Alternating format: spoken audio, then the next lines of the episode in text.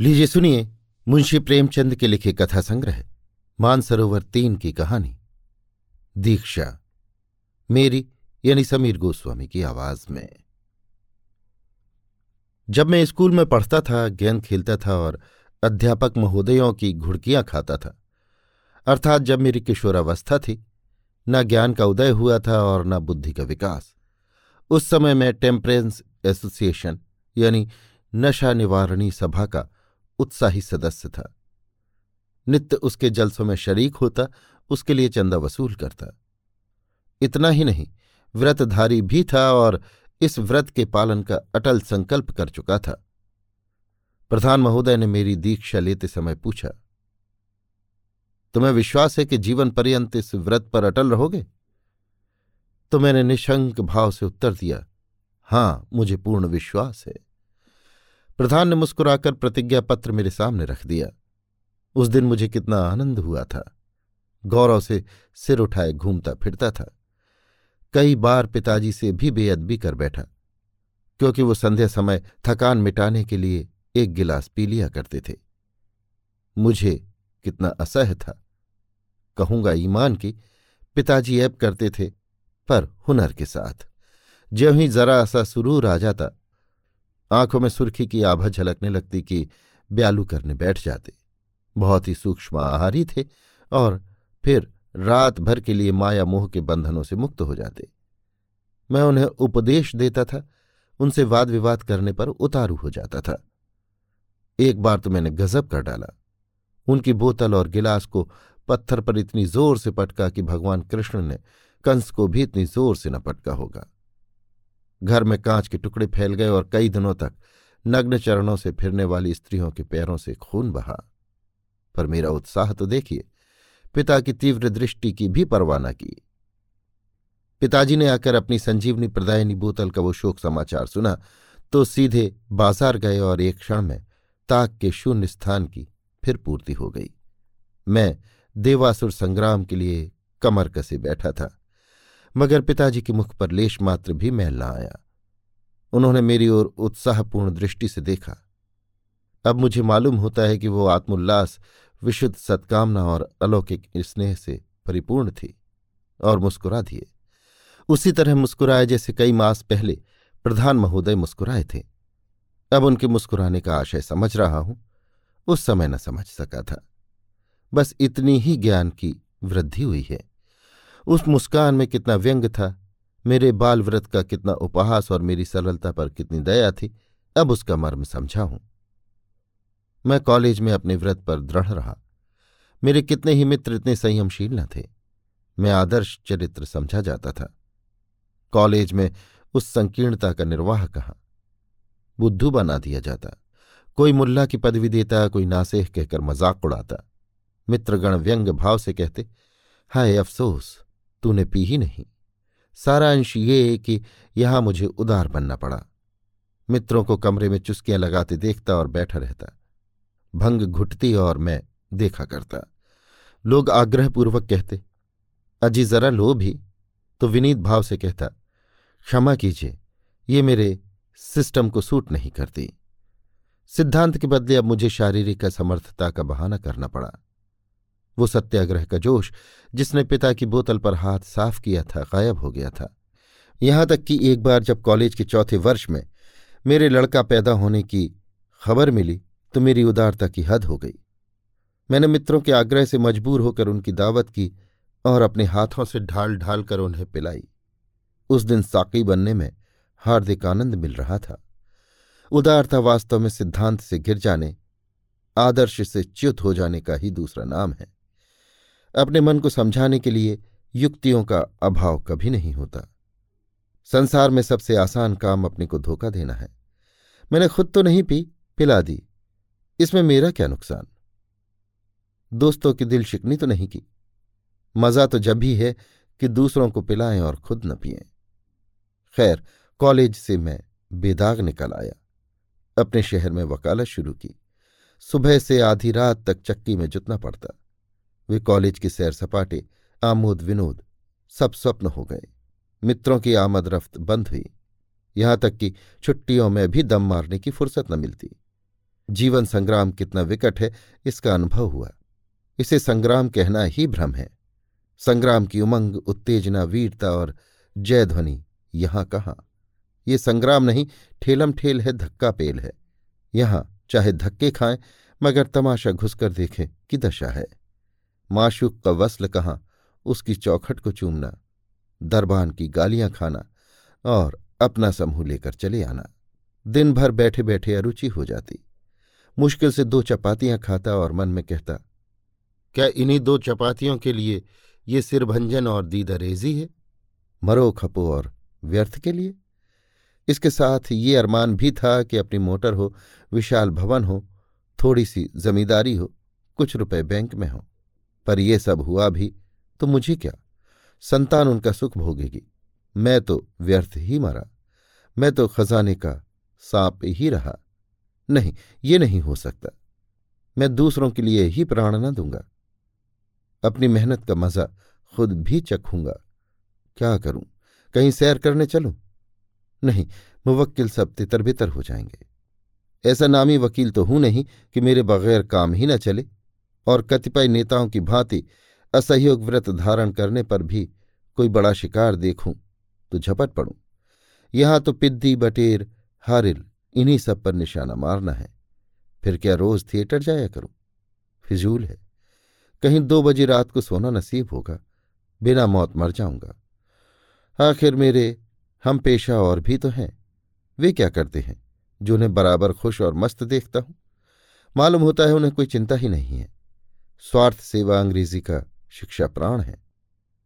पूर्व संतान के लिए, यश के लिए, धर्म के लिए मरता है, पश्चिम अपने लिए।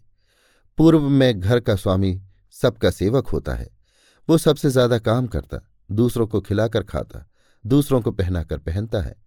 किंतु पश्चिम में वो सबसे अच्छा खाना अच्छा पहनना अपना अधिकार समझता है। यहाँ परिवार सर्वोपरि है, वहाँ व्यक्ति सर्वोपरि है। हम बाहर से पूर्व और भीतर से पश्चिम हैं। हमारे सत आदर्श दिन दिन लुप्त होते जा रहे हैं। मैंने सोचना शुरू किया, इतने दिनों की तपस्या से मुझे क्या मिल गया? दिन भर छाती फाड़कर काम करता हूँ, आधी रात को मुँह ढाप कर सो रहता हूँ। ये भी कोई ज़िंदगी है। कोई सुख नहीं, मनोरंजन का कोई सामान नहीं। दिन भर काम करने के बाद टेनिस क्या खाक खेलूँगा? हवाखोरी के लिए भी तो पैरों में जूता चाहिए। ऐसे जीवन को रसमय बनाने के लिए केवल एक ही उपाय है। आत्मविस्मृति, जो एक क्षण के लिए मुझे संसार की चिंताओं से मुक्त कर दे। मैं अपनी परिस्थिति को भूल जाऊँ, अपने को भूल जाऊँ। जरा हंसू, जरा कह कहा मारूं, जरा मन में स्फूर्ति आवे। केवल एक ही बूटी है जिसमें ये गुण है, और वो मैं जानता हूँ। कहाँ की प्रतिज्ञा, कहाँ का व्रत, वे बचपन की बातें थीं। उस समय क्या जानता था कि मेरी ये हालत होगी। तब स्फूर्ति का बाहुल्य था, पैरों में शक्ति थी घोड़े पर सवार होने की क्या ज़रूरत थी? तब जवानी का नशा था। अब वो कहाँ? ये भावना मेरे पूर्व संचित संयम की जड़ों को हिलाने लगी। वो नित्य नई नई युक्तियों से सशक्त होकर आती थी। क्यों? क्या तुम ही सबसे अधिक बुद्धिमान हो? सब तो पीते हैं। जजों को देखो। इजलास छोड़कर जाते और पी आते हैं। प्राचीन काल में ऐसे व्रत निभ जाते थे, जब जीविका इतनी प्राणघातक न थी। लोग हंसेंगे ही ना कि बड़े व्रतधारी की दुम बने थे। आखिर आ गए ना चक्कर में। हंसने दो। मैंने नाहक व्रत लिया। उसी व्रत के कारण इतनों दिनों तपस्या करनी पड़ी। नहीं पी तो कौन सा बड़ा आदमी हो गया? कौन सम्मान पा लिया? पहले किताबों में पढ़ा करता था। ये हानि होती है, वो हानि होती है। मगर कहीं तो नुकसान होते नहीं देखता। हाँ पियक्कड़, मदमस्त हो जाने की बात और है। उस तरह तो अच्छी से अच्छी वस्तु का दुरुपयोग भी हानिप्रद होता है। ज्ञान भी जब सीमा से बाहर हो जाता है तो नास्तिकता के क्षेत्र में जा पहुँचता है। पीना चाहिए एकांत में, चेतना को जागृत करने के लिए, सुलाने के लिए नहीं। बस, पहले दिन जरा जरा झिझक होगी, फिर किसका डर है? ऐसी आयोजना करनी चाहिए कि लोग मुझे ज़बरदस्ती पिला दे, जिसमें अपनी शान बनी रहे। जब एक दिन प्रतिज्ञा टूट जाएगी तो फिर मुझे अपनी सफ़ाई पेश करने की ज़रूरत न रहेगी। घर वालों के सामने भी आँखें नीची न करनी पड़ेंगी। मैंने निश्चय किया, ये अभिनय होली के दिन हो। इस दीक्षा के लिए इससे उत्तम मुहूर्त कौन होगा? होली पीने पिलाने का दिन है। उस दिन पीकर मस्त हो जाना क्षम्य है। पवित्र होली अगर हो सकती है तो पवित्र चोरी, पवित्र रिश्वत सितानी भी हो सकती है। होली आई। अब की बहुत इंतज़ार के बाद आई। मैंने दीक्षा लेने की तैयारी शुरू की। कई पीने वालों को निमंत्रित किया। किलनर की दुकान से विस्की और शैंपेन मंगवाई।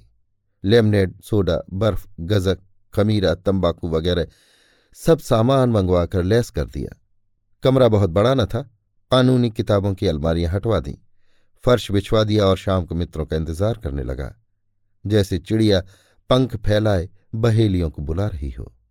मित्रगण एक एक करके आने लगे। नौ बजते बजते सबके सब आ बिराजे। उनमें कई तो ऐसे थे जो चुल्लू में उल्लू हो जाते थे, पर कितने ही कुंभज ऋषि के अनुयायी थे। पूरे समुद्र सोख, बोतल की बोतल गटगटा जाए और आँखों में सुर्खी ना आवे। मैंने बोतल, गिलास और गजक की तश्तरियाँ सामने लाकर रखी।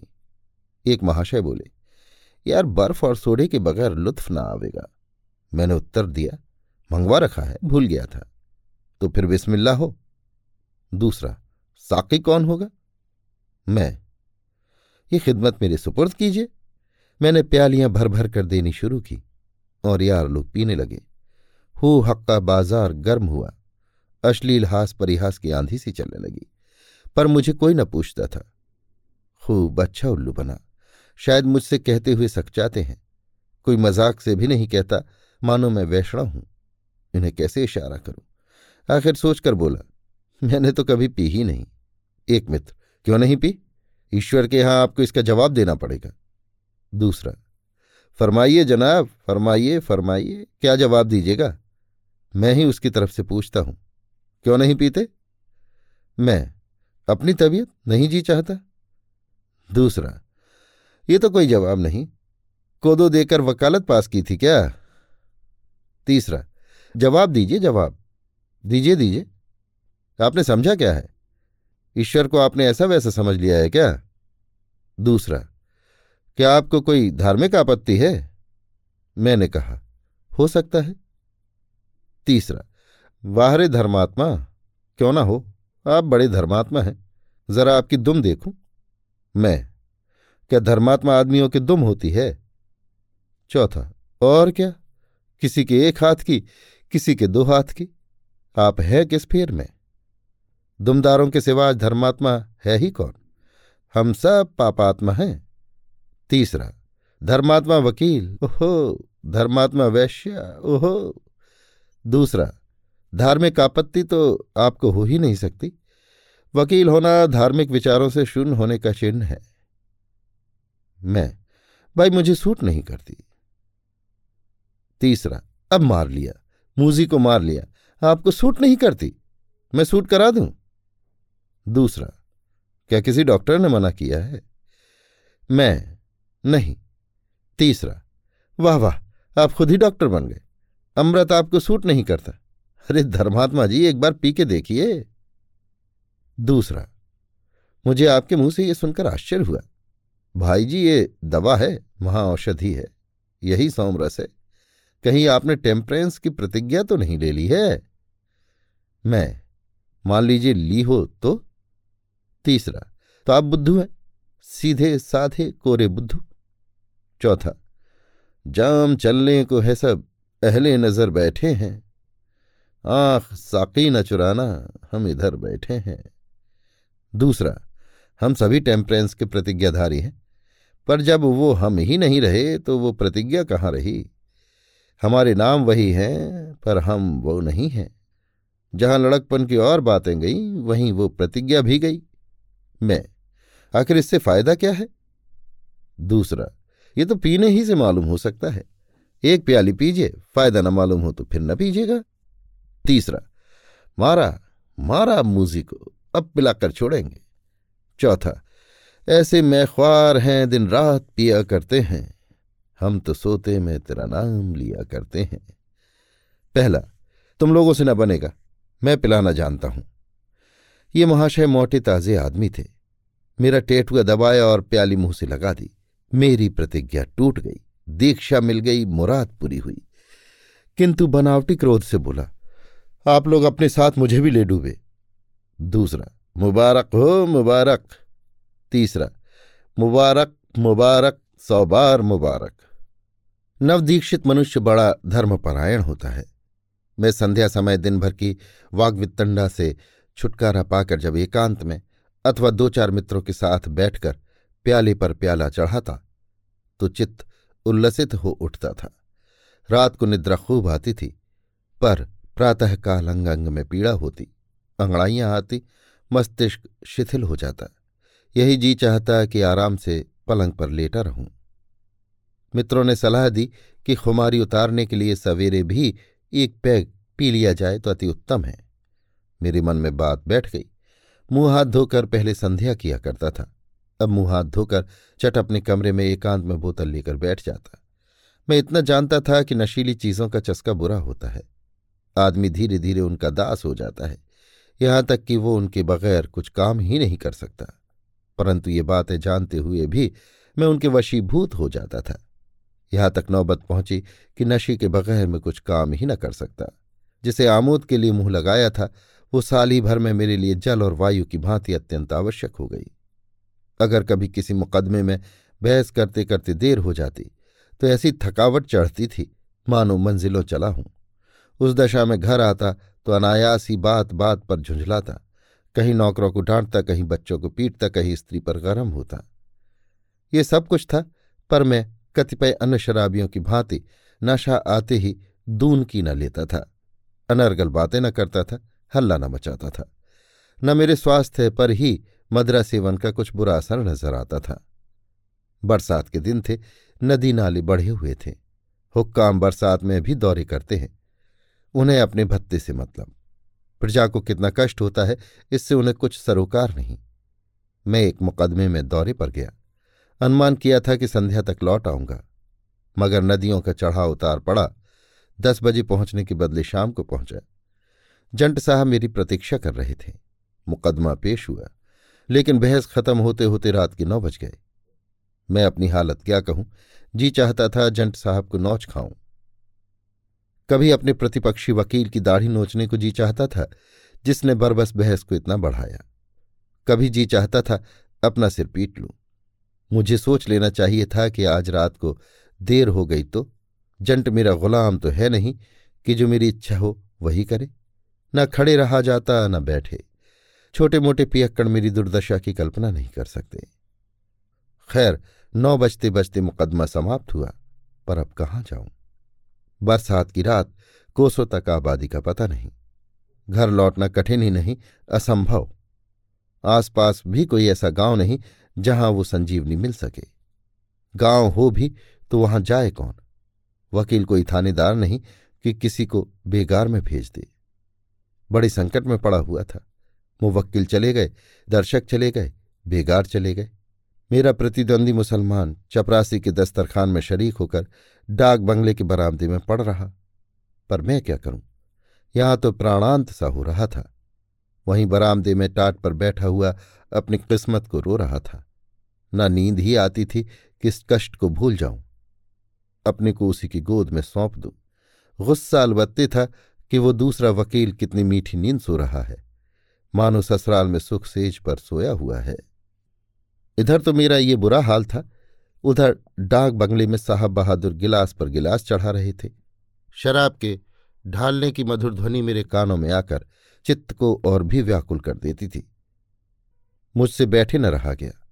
धीरे धीरे चिक के पास गया और अंदर झांकने लगा। आह, कैसा जीवन प्रदृश्य था। सफ़ेद बिल्लौर के गिलास में बर्फ़ और सोडा वाटर से अलंकृत अरुणमुखी कामनी शोभायमान थी। मुँह में पानी भर आया। उस समय कोई मेरा चित्र उतारता तो लोलुपता के चित्रण में बाजी मार लेता। साहब की आँखों में सुर्खी थी, मुँह पर सुर्खी थी। एकांत में बैठा पीता और मानसिक उल्लास की लहर में एक अंग्रेज़ी गीत गाता था। कहाँ वो स्वर्ग का सुख और कहाँ ये मेरा नरक भोग। कई बार प्रबल इच्छा हुई कि साहब के पास चलकर एक गिलास मांगू, पर डर लगता था कि कहीं शराब के बदले ठोकर मिलने लगे तो यहाँ कोई फरियाद सुनने वाला भी नहीं है। मैं वहाँ तब तक खड़ा रहा जब तक साहब का भोजन समाप्त न हो गया। मन चाहे भोजन और सुरा सेवन के उपरांत उसने खानसामा को मेज साफ़ करने के लिए बुलाया। खानसामा वहीं मेज के नीचे बैठा ऊंघ रहा था। उठा और प्लेट लेकर बाहर निकला तो मुझे देखकर चौंक पड़ा। मैंने शीघ्र ही उसको आश्वासन दिया, डरो मत डरो मत, मैं हूँ। खान सामा ने चकित होकर कहा, आप हैं वकील साहब? क्या हुजूर यहाँ खड़े थे? मैं, हाँ, जरा देखता था कि ये सब कैसे खाते पीते हैं। बहुत शराब पीता है? खान सामा, अजी कुछ मत पूछिए। दो बोतल दिन रात में साफ़ कर डालता है। बीस रुपये रोज की शराब पी जाता है। दौरे पर चलता है तो चार दर्जन बोतलों से कम साथ नहीं रखता। मैं। मुझे भी कुछ आदत है, पर आज ना मिली। खान सामा, तब तो आपको बड़ी तकलीफ़ हो रही होगी। मैं, क्या करूँ, यहाँ तो कोई दुकान भी नहीं। समझता था जल्दी से मुकदमा हो जाएगा, घर लौट जाऊँगा। इसीलिए कोई सामान साथ न लिया। खान सामा, मुझे तो अफीम की आदत है। एक दिन ना मिले तो बावला हो जाता हूँ। अमल वाले को चाहे कुछ ना मिले, अमल मिल जाए तो उसे कोई फ़िक्र नहीं। खाना चाहे तीन दिन में मिले। मैं, वही हाल है भाई, भुगत रहा हूँ। ऐसा मालूम होता है, बदन में जान ही नहीं है। खान सामा, हुजूर को कम से कम एक बोतल साथ रख लेनी चाहिए थी। जेब में डाल लेते?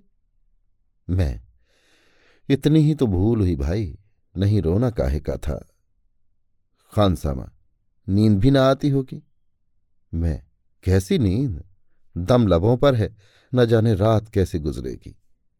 मैं चाहता था खानसामा अपनी तरफ़ से मेरी अग्नि को शांत करने का प्रस्ताव करे, जिसमें मुझे लज्जित न होना पड़े।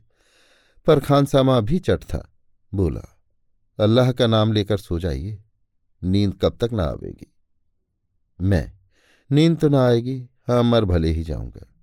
क्या साहब बोतलें गिन कर रखते हैं? गिनते तो क्या होंगे? खान सामा, अरे हुजूर, एक ही मूजी है, बोतल पूरी नहीं होती तो उस पर निशान बना देता है। मजाल है कि एक बूंद भी कम हो जाए। मैं, बड़ी मुसीबत है। मुझे तो एक गिलास चाहिए। बस इतनी ही चाहता हूँ कि नींद आ जाए। जो इनाम कहो वो दूँ। खान सामा, इनाम तो हुजूर देंगे ही, लेकिन खौफ यही है कि कहीं भाप गया तो फिर मुझे ज़िंदा ना छोड़ेगा। मैं, यार लाओ, अब ज़्यादा सब्र की ताव नहीं है। खान सामा आपके लिए जान हाजिर है, पर एक बोतल दस रुपए में आता है। मैं कल किसी बेगार से मंगाकर तादाद पूरी कर दूँगा। मैं एक बोतल थोड़ी ही पी जाऊँगा। खान सामा, साथ लेते जाइएगा, हुजूर। आधी बोतल खाली मेरे पास रहेगी तो उसे फ़ौरन शुभा हो जाएगा। बड़ा शक्की है। मेरा मुँह सूंघा करता है कि इसने पी ना ली हो। मुझे बीस रुपये मेहनताने के मिले थे। दिन भर की कमाई का आधा देते हुए कलक तो हुआ पर दूसरा उपाय ही क्या था? चुपके से दस रुपये निकालकर खानसामा के हवाले किए। उसने एक बोतल अंग्रेज़ी शराब मुझे ला दी। बर्फ़ और सोडा भी लेता आया। मैं वहीं अंधेरे में बोतल खोलकर अपनी परितप्त आत्मा को सुधा जल से सिंचित करने लगा। क्या जानता था कि विधना मेरे लिए कोई दूसरा ही षड्यंत्र रच रहा है? मुझे विष पिलाने की तैयारियाँ कर रहा है। नशे की नींद का पूछना ही क्या? उस पर विस्की की आधी बोतल चढ़ा गया था। दिन चढ़े तक सोता रहा। कोई आठ बजे झाड़ू लगाने वाले मेहतर ने जगाया तो नींद खुली। शराब की बोतल और गिलास सिराहने रखकर छतरी से छिपा दिया था। ऊपर से अपना गाउन डाल दिया था। उठते ही उठते सिराहने निगाह गई। बोतल और गिलास का पता न था। कलेजा धक से हो गया। खानसामों को खोजने लगा कि पूछूँ, उसने तो नहीं उठाकर रख दिया। इस विचार से उठा और टहलता हुआ डाक बंगले के पिछवाड़े गया। जहाँ नौकरों के लिए अलग कमरे बने हुए थे। पर वहाँ का भयंकर दृश्य देखकर आगे कदम बढ़ाने का साहस न हुआ। साहब खानसामा का कान पकड़े हुए खड़े थे। शराब की बोतलें अलग अलग रखी हुई थीं। साहब एक, दो, तीन करके गिनते थे और खानसामा से पूछते थे, एक बोतल और कहाँ गया? खानसामा कहता था, हुजूर, खुदा मेरा मुँह काला करे, जो मैंने कुछ भी दगल फ़सल की हो। साहब, हम क्या झूठ बोलता है? उनतीस बोतल नहीं था। खान सामा, हुजूर खुदा की कसम, मुझे नहीं मालूम कितनी बोतलें थी। इस पर साहब ने खान सामा के कई तमाचे लगाए। फिर कहा, तुम गिने, तुम न बताएगा तो हम तुमको जान से मार डालेगा। हमारा कुछ नहीं हो सकता। हम हाकिम हैं और हाकिम लोग हमारा दोस्त है। हम तुमको अभी अभी मार डालेगा। नहीं तो बतला दो एक बोतल कहाँ गया? मेरे प्राण सूख गए। बहुत दिनों के बाद ईश्वर की याद आई। मनी मन गोवर्धनधारी का स्मरण करने लगा। अब लाज तुम्हारे हाथ है। भगवान, तुम ही बचाओ तो नैया बच सकती है, नहीं तो मझदार में डूबी जाती है। अंग्रेज़ है, न जाने क्या मुसीबत ढा दे भगवान, खानसामा का मुँह बंद कर दो, उसकी वाणी हर लो। तुमने बड़े बड़े द्रोहियों और दुष्टों की रक्षा की है। अजामिल को तुम ही ने तारा था। मैं भी द्रोही हूँ। द्रोहियों का द्रोही हूँ। मेरा संकट हरो। अब की जान बची तो शराब की ओर आँख ना उठाऊँगा। मार के आगे भूत भागता है। मुझे प्रतिक्षण ये शंका होती थी कि कहीं ये लोकोक्ति चरितार्थ न हो जाए। कहीं खानसामा खुलना पड़े। नहीं तो फिर मेरी खैर नहीं। सनद छिन जाने का, चोरी का मुकदमा चल जाने का, अथवा जज साहब से तिरस्कृत किए जाने का इतना भय न था, जितना साहब के पदाघात का लक्ष्य बनने का। जालिम हंटर लेकर दौड़ना पड़े। यो मैं इतना दुर्बल नहीं हूँ हष्ट पुष्ट और साहसी मनुष्य हूँ। कॉलेज में खेल कूद के लिए पारितोषिक पा चुका हूँ। अब भी बरसात में दो महीने मुकदर फेर लेता हूँ। लेकिन उस समय भय के मारे मेरा बुरा हाल था। मेरे नैतिक बल का आधार पहले ही नष्ट हो चुका था। चोर में बल कहा? मेरा मान, मेरा भविष्य, मेरा जीवन खानसामा के केवल एक शब्द पर निर्भर था। केवल एक शब्द पर। किसका जीवन सूत्र इतना क्षीण, इतना जीर्ण, इतना जर्जर होगा? मैं मन ही मन प्रतिज्ञा कर रहा था। शराबियों की तौबा नहीं, सच्ची दृढ़ प्रतिज्ञा। कि इस संकट से बचा लूँ तो फिर शराब न पीऊँगा। मैंने अपने मन को चारों ओर से बाँध रखने के लिए, उसके कुतर्कों का द्वार बंद करने के लिए एक भीषण शपथ खाई। मगर हाय रे दुर्देव, कोई सहाय न हुआ। न गोवर्धनधारी ने सुध ली, न नरसिंह भगवान ने। वे सब सतयुग में आया करते थे। न प्रतिज्ञा कुछ काम आई, न शपथ का कुछ असर हुआ। मेरे भाग्य दुर्भाग्य में जो कुछ बदा था वो होकर रहा। विधना ने मेरी प्रतिज्ञा को सुदृढ़ रखने के लिए शपथ को यथेष्ट न समझा। खानसामा बेचारा अपनी बात का धनी था। थप्पड़ खाए, ठोकर खाई, दाढ़ी नुचवाई पर ना खुला ना खुला। बड़ा सत्यवादी वीर पुरुष था। मैं शायद ऐसी दशा में इतना अटल न रह सकता। शायद पहले ही थप्पड़ में उगल देता। उसकी ओर से मुझे जो घोर शंका हो रही थी वो निर्मूल सिद्ध हुई। जब तक जीऊँगा, उस वीरात्मा का गुणानुवाद करता रहूँगा। पर मेरे ऊपर दूसरी ही ओर से वज्रपात हुआ। खानसामा पर जब मारधाड़ का कुछ असर न हुआ तो साहब उसके कान पकड़े हुए डाक बंगले की तरफ़ चले। मैं उन्हें आते देख चटपट सामने बरामदे में आ बैठा और ऐसा मुँह बना लिया, मानो कुछ जानता ही नहीं। साहब ने खान सामा को लाकर मेरे सामने खड़ा कर दिया। मैं भी उठकर खड़ा हो गया। उस समय यदि कोई मेरे हृदय को चीरता तो रक्त की एक बूंद भी न निकलती। साहब ने मुझसे पूछा, तुमने रात शराब पी थी? मैं इनकार न कर सका। तुमने मेरे इस खान सामा से शराब ली थी? मैं इनकार न कर सका। तुमने रात को शराब पीकर बोतल और गिलास अपने सिर के नीचे छिपाकर रखा था? मैं इनकार न कर सका। मुझे भय था कि खान सामा न कहीं खुल पड़े, पर उल्टे में ही खुल पड़ा। तुम जानता है ये चोरी है। मैं इनकार न कर सका। हम तुमको मुअत्तल कर सकता है। तुम्हारा सनद छीन सकता है, तुमको जेल भेज सकता है। यथार्थ ही था। हम तुमको ठोकरों से मारकर गिरा सकता है, हमारा कुछ नहीं हो सकता। यथार्थ ही था।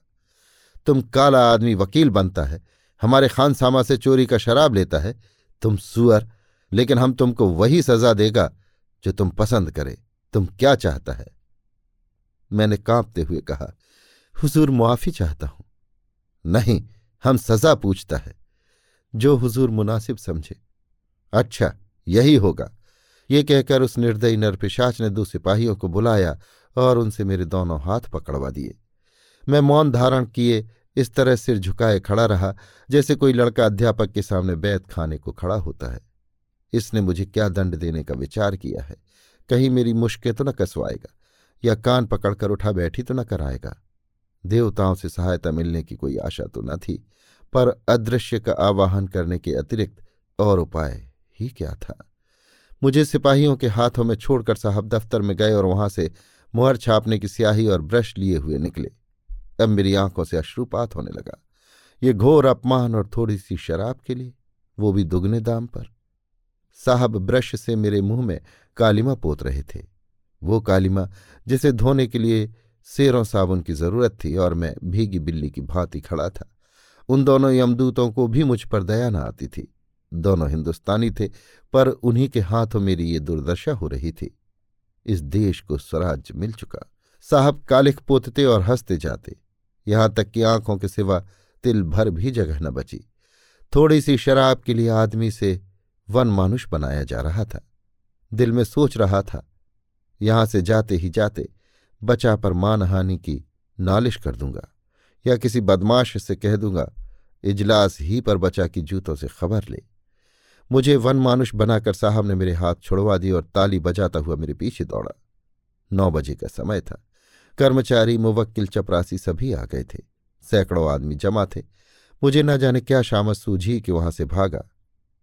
ये उस प्रहसन का सबसे करुणाजनक दृश्य था। आगे आगे मैं दौड़ा जाता था पीछे पीछे साहब और अन्य सैकड़ों आदमी तालियाँ बजाते, लेना लेना, जाने न पावे का गुल मचाते, दौड़े आते थे। मानो किसी बंदर को भगा रहे हों। लगभग एक मील तक ये दौड़ रही। वो तो कहो, मैं कसरती आदमी हूँ, बचकर निकल आया। नहीं मेरी न जाने क्या और दुर्गति होती। शायद मुझे गधे पर बिठाकर घुमाना चाहते थे। जब सब पीछे रह गए तो मैं एक नाले के किनारे बेदम होकर बैठ रहा। अब मुझे सूझी कि यहाँ कोई आया तो पत्थरों से मारे बिना न छोड़ूँगा, चाहे उल्टी पड़े या सीधी। किंतु मैंने नाले में मुँह धोने की चेष्टा नहीं की। जानता था पानी से एक कालिमा न छूटेगी। यही सोचता रहा कि इस अंग्रेज़ पर कैसे अभियोग चलाऊं। ये तो छिपाना ही पड़ेगा कि मैंने इसके खानसामा से चोरी की शराब ली। अगर ये बात साबित हो गई तो उल्टा मैं ही फंस जाऊँगा। क्या हरज है? इतना छिपा दूँगा। शत्रुता का कारण कुछ और ही दिखा दूँगा। पर मुकदमा ज़रूर चलाना चाहिए। जाऊँ कहाँ? ये कालिमा मंडित मुँह किसे दिखाऊँ? हाय! बदमाश को कालिक ही लगानी थी तो क्या तवे में कालिक ना थी? लैंप में कालिक ना थी? कम से कम छूट तो जाती। जितना अपमान हुआ है, वहीं तक रहता। अब तो मैं मानो अपने कुकृत का स्वयं ढिंढोरा पीट रहा हूँ। दूसरा होता तो इतनी दुर्गति पर डूब मरता। गनीमत यही थी कि अभी तक रास्ते में किसी से मुलाकात नहीं हुई थी। नहीं तो उसके कालिमा संबंधी प्रश्नों का क्या उत्तर देता? जब जरा थकन कम हुई तो मैंने सोचा, यहाँ कब तक बैठा रहूँगा? लाओ एक बार यत्न करके देखूँ तो शायद स्याही छूट जाए। मैंने बालू से मुँह रगड़ना शुरू किया, देखा तो स्याही छूट रही थी। उस समय मुझे जितना आनंद हुआ, उसकी कौन कल्पना कर सकता है? फिर तो मेरा हौसला बढ़ा। मैंने मुँह को इतना रगड़ा कि कई जगह चमड़ा तक छिल गया।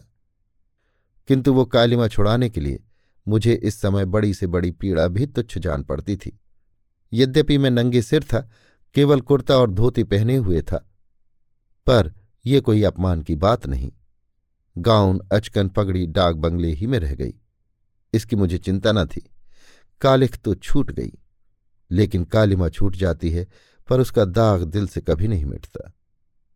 इस घटना को हुए आज बहुत दिन हो गए हैं। पूरे पाँच साल मैंने शराब का नाम नहीं लिया। पीने की कौन कहे? कदाचित मुझे सन्मार्ग पर लाने के लिए वो ईश्वरीय विधान था। कोई युक्ति, कोई तर्क, कोई चुटकी मुझ पर इतना स्थायी प्रभाव न डाल सकती थी।